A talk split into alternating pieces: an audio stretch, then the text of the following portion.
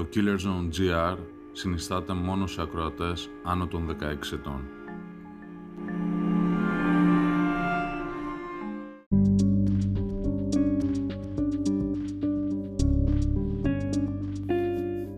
Γεια σε όλους. Αυτό είναι το πρώτο επεισόδιο του Killer Zone GR. Είμαι ο Δημήτρης. Με συγχωρείτε για τον ήχο. Τα μικρόφωνα ακόμα δεν είναι αυτά που θα ήθελα να είναι. Θα προσπαθήσουμε για το καλύτερο στο μέλλον. Θέλω να ξεκινήσουμε σήμερα με δύο ελληνικές ιστορίες. Δύο ιστορίες που είναι γνωστές και πιστεύω να σας αρέσουν. Και χωρίς πολλά λόγια, ας ξεκινήσουμε.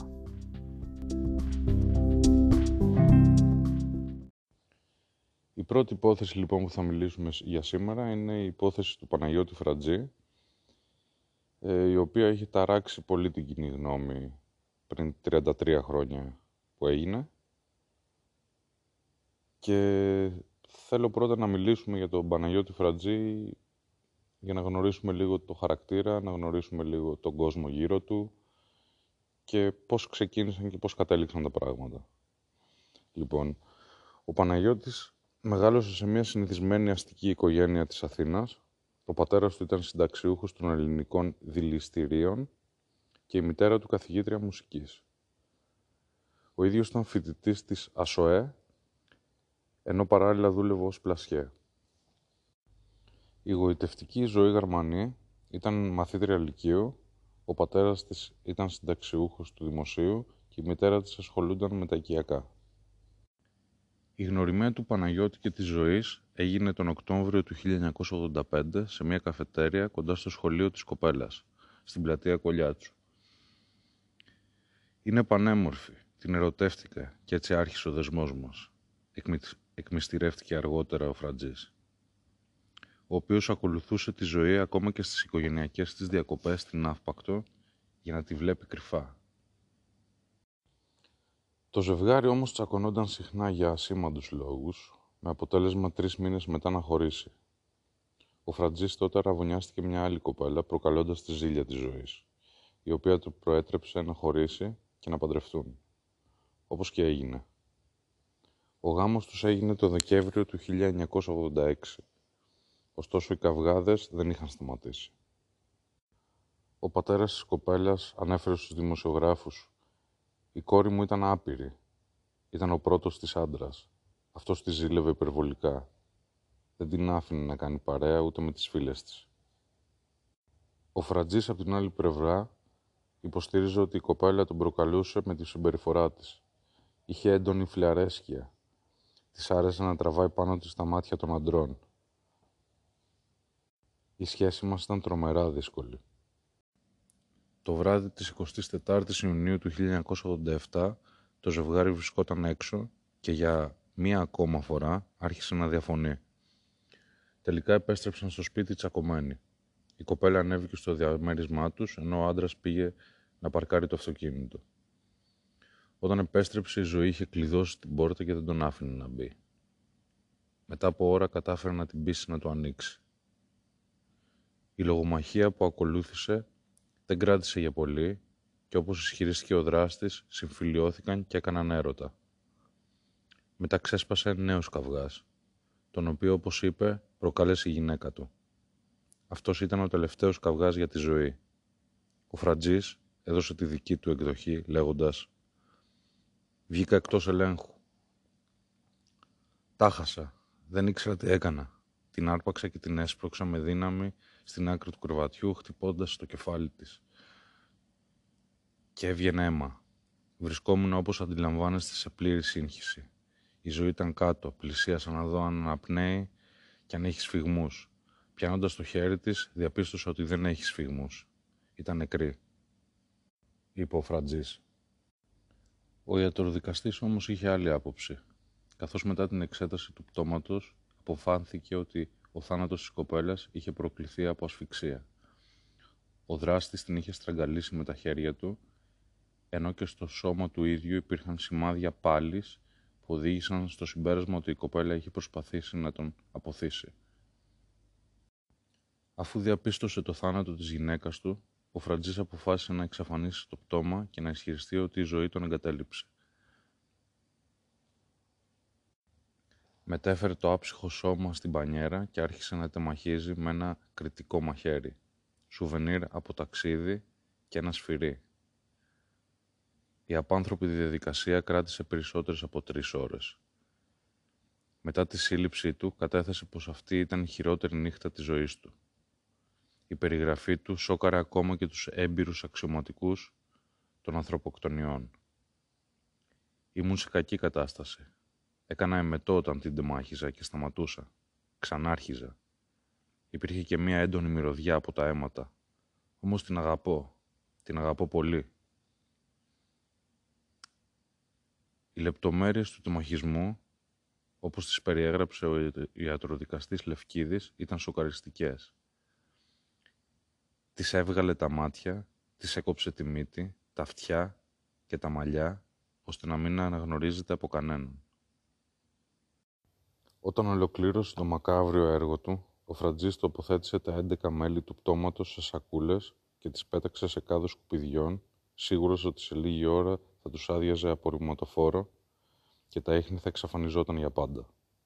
Το σχέδιο του απέτυχε, όταν ο συλλέκτης κ. Βουζίκας, ψάχνοντας για γραμματόσημα στα σκουπίδια, βρήκε μία από τις σακούλες. Σοκαρισμένος ειδοποίησε την αστυνομία, η οποία βρήκε σχεδόν όλα τα κομμάτια εκτός από το κεφάλι, με αποτέλεσμα να μην μπορεί να αναγνωριστεί το θύμα. Μία απόδειξη κρεοπολείου που βρέθηκε σε μία από τις σακούλες οδήγησε την αστυνομία στην περιοχή και τελικά στα ίχνη του ζεύγους Φρατζή. Όταν ο δολοφόνος πληροφορήθηκε την αποτυχία, αποφάσισε να παραδοθεί στην αστυνομία. Ο Παναγιώτης Φρατζής παρουσιάστηκε στην αστυνομία και ομολόγησε ότι είχε τεμαχίσει το πτώμα της συζύγου του, αλλά δεν παραδέχτηκε ότι τη σκότωσε. Επέμενε στον ισχυρισμό ότι η κοπέλα τραυματίστηκε θανάσιμα χτυπώντας το κεφάλι της στο κρεβάτι. Η υπόθεση έγινε πρωτοσέλιδο, σοκάροντας την κοινή γνώμη. Η δημοσίευση από την εφημερίδα «Έθνος» της φωτογραφίας του ακέφαλου τεμαχισμένου πτώματος προκάλεσε θύελλα αντιδράσεων και καταγγελιών. Κατά την αναπαράσταση του τεμαχισμού, ο Φρατζής άφησε άφωνο το Πανελλήνιο όταν ρωτήθηκε πώς είχε καταφέρει να τεμαχίσει το πτώμα με τόση ακρίβεια. Τότε είπε: «Δεν είναι ανάγκη να δουλεύω σε ακροπολείο για να ξέρω. Είναι πολύ εύκολο. Δεν είναι τίποτα το δύσκολο, αρκεί να σημαδεύεις τις κλειδώσεις». Η δίκη του δολοφόνου ξεκίνησε το Σεπτέμβριο του 1988. Κατά την απολογία του, ο Φρατζής επέμενε: «Δεν τη σκότωσα, ήταν ατύχημα. Δέχομαι μόνο την προσβολή νεκρού. Δεν τη στραγγάλισα. Δεν θα συγχωρέσω ποτέ στον εαυτό μου που δεν έδειξα ψυχραιμία τη στιγμή που πέθανε η ζωή. Φωνιάς δεν είμαι εγώ και ούτε θα γίνω». Ο Φρατζής κρίθηκε ένοχος και του επιβλήθηκε ποινή ισόβιας κάθυρξης κατά πλειοψηφία 5-2. Αυτοί που μειοψηφίσαν ζητούσαν αυστηρότερη ποινή και θανατική καταδίκη. Έμεινε στη φυλακή 18 χρόνια. Στο διάστημα αυτό έκανε χρήση της νομοθετικής ρύθμισης περί εκπαιδευτικών αδειών των κρατουμένων και πήρε το πτυχίο του στην ΑΣΟΕ. 3 φορές υπέβαλε αίτημα για υφόρον απόλυση, αλλά απορρίφθηκε από το αρμόδιο δικαστικό συμβούλιο. Τελικά, αποφυλακίστηκε τον Οκτώβριο του 2005 από τις φυλακές Αγίας Χανιών. Συνέπεια ευεργετικού υπολογισμού 2.316 ημερών εργασίας και αναστολής εκτελέσεων του υπόλοιπου της ποινής του. Σήμερα θεωρείται ότι επαναντάχθηκε στο κοινωνικό σύνολο.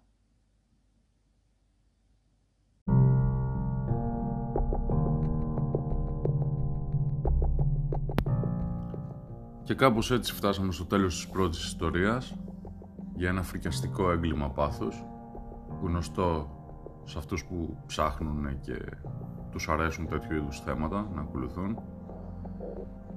Άμα έχετε διάφορα comments, θα βάλουμε μια σελίδα στο Facebook, ακόμα δεν έχει μπει, σύντομα θα μπει, για το podcast, που θα μπορείτε να βάζετε διάφορα comment. με ερωτήσεις, θέματα που θέλετε να ακούσετε, γνωστές ιστορίες, άγνωστες ιστορίες, οτιδήποτε θέλει ο καθένας. Και τώρα θα συνεχίσουμε να πάμε στο δεύτερο κομμάτι, στη δεύτερη υπόθεση που έχουμε για σήμερα.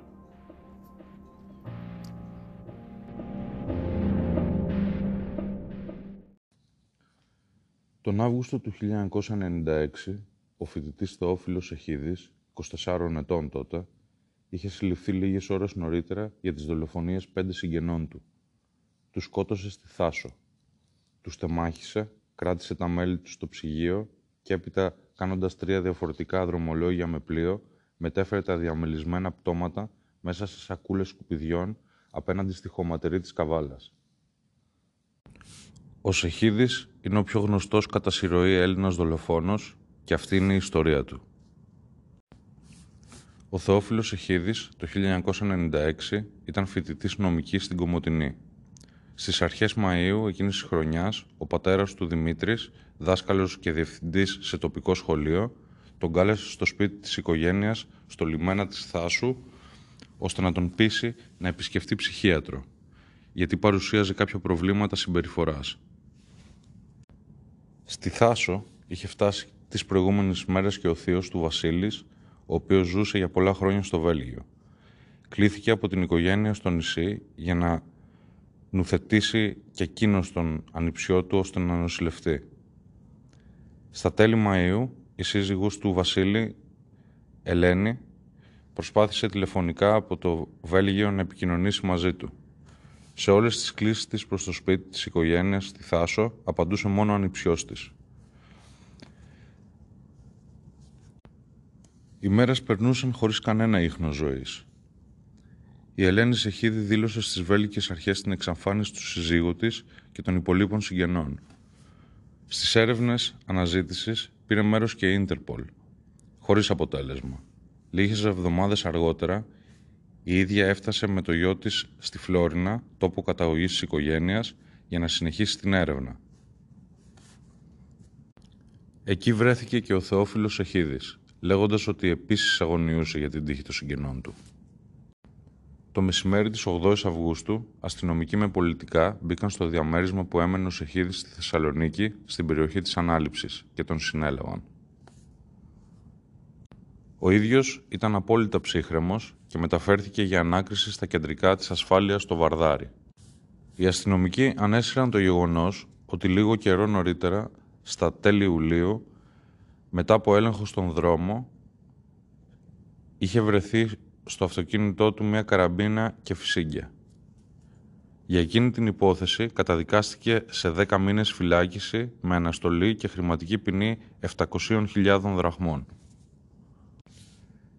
Πίσω στο γραφείο της ασφάλειας, εκείνο το ζεστό αυγουστιάτικο απόγευμα, δεν χρειάστηκαν παρά λίγες ώρες για να ξεδιπλωθεί με λεπτομέρειες το πιο σκοτεινό σενάριο.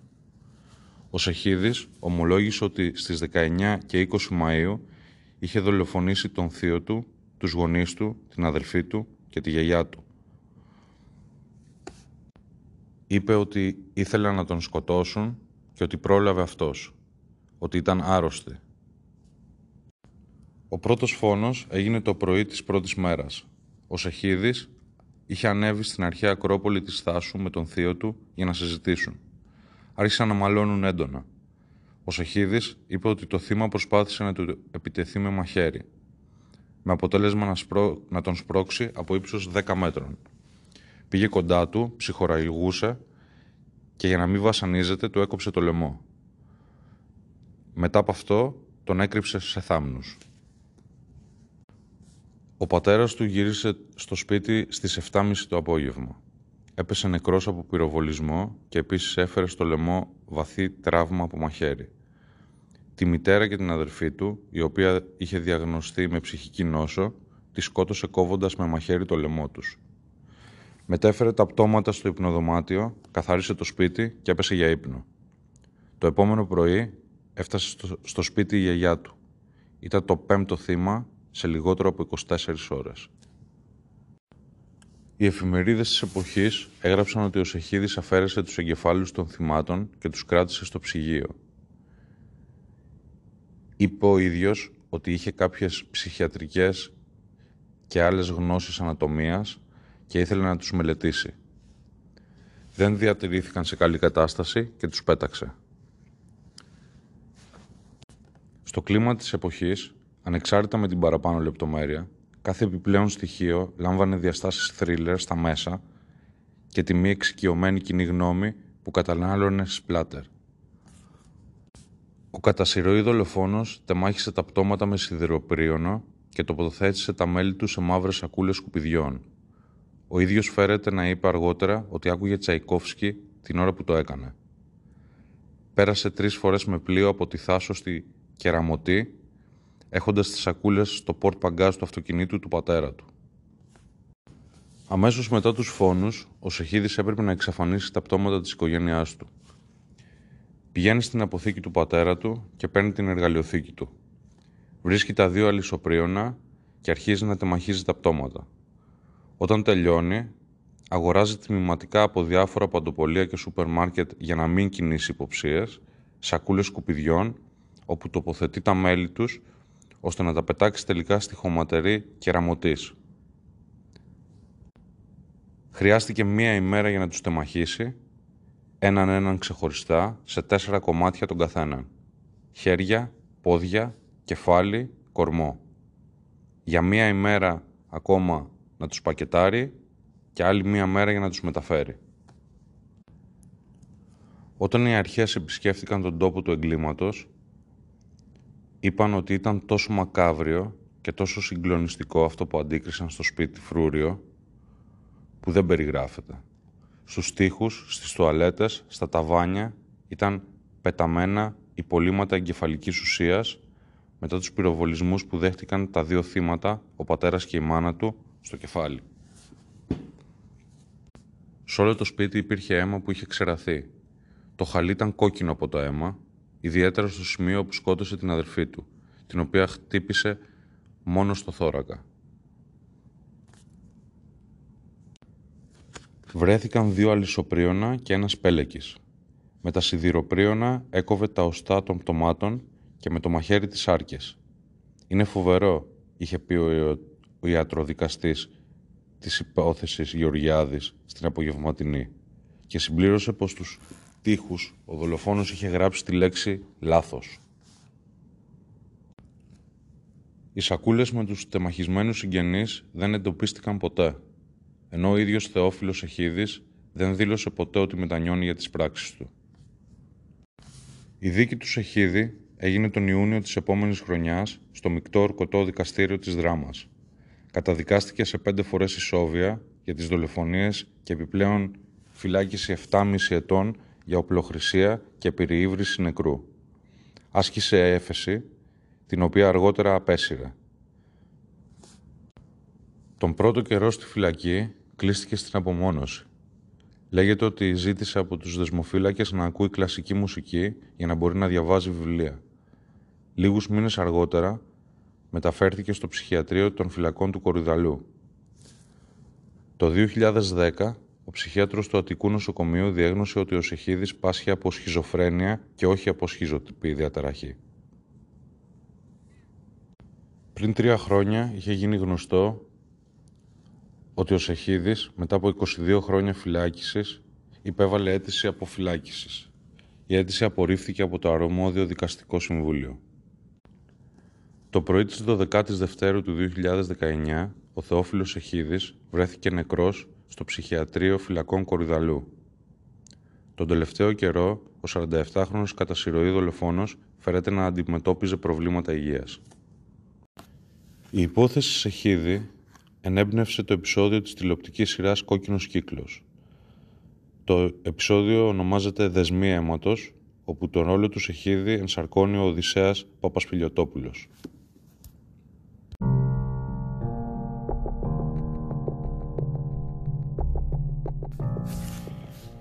Λοιπόν, φίλοι μου, και κάπως έτσι τέλειωσε και η δεύτερη ιστορία για σήμερα. Μια ιστορία που, αν όχι η χειρότερη ελληνική υπόθεση δολοφονιών που έχει γίνει, μία από τις χειρότερες. Ελπίζω να σας άρεσαν αυτές οι 2 ιστορίες για σήμερα. Με συγχωρείτε για όσα λάθη έκανα. και πάνω στο διάβασμα και σε ό,τι έχει να κάνει με το editing του ήχου. Όπως είπα και στην αρχή, θα προσπαθήσω όσο καλύτερα μπορώ να το καλυτερέψω όλο αυτό. Αυτά. Θα τα πούμε την επόμενη Παρασκευή με άλλες δύο ιστορίες, νομίζω. Καλό βράδυ και τα ξαναλέμε.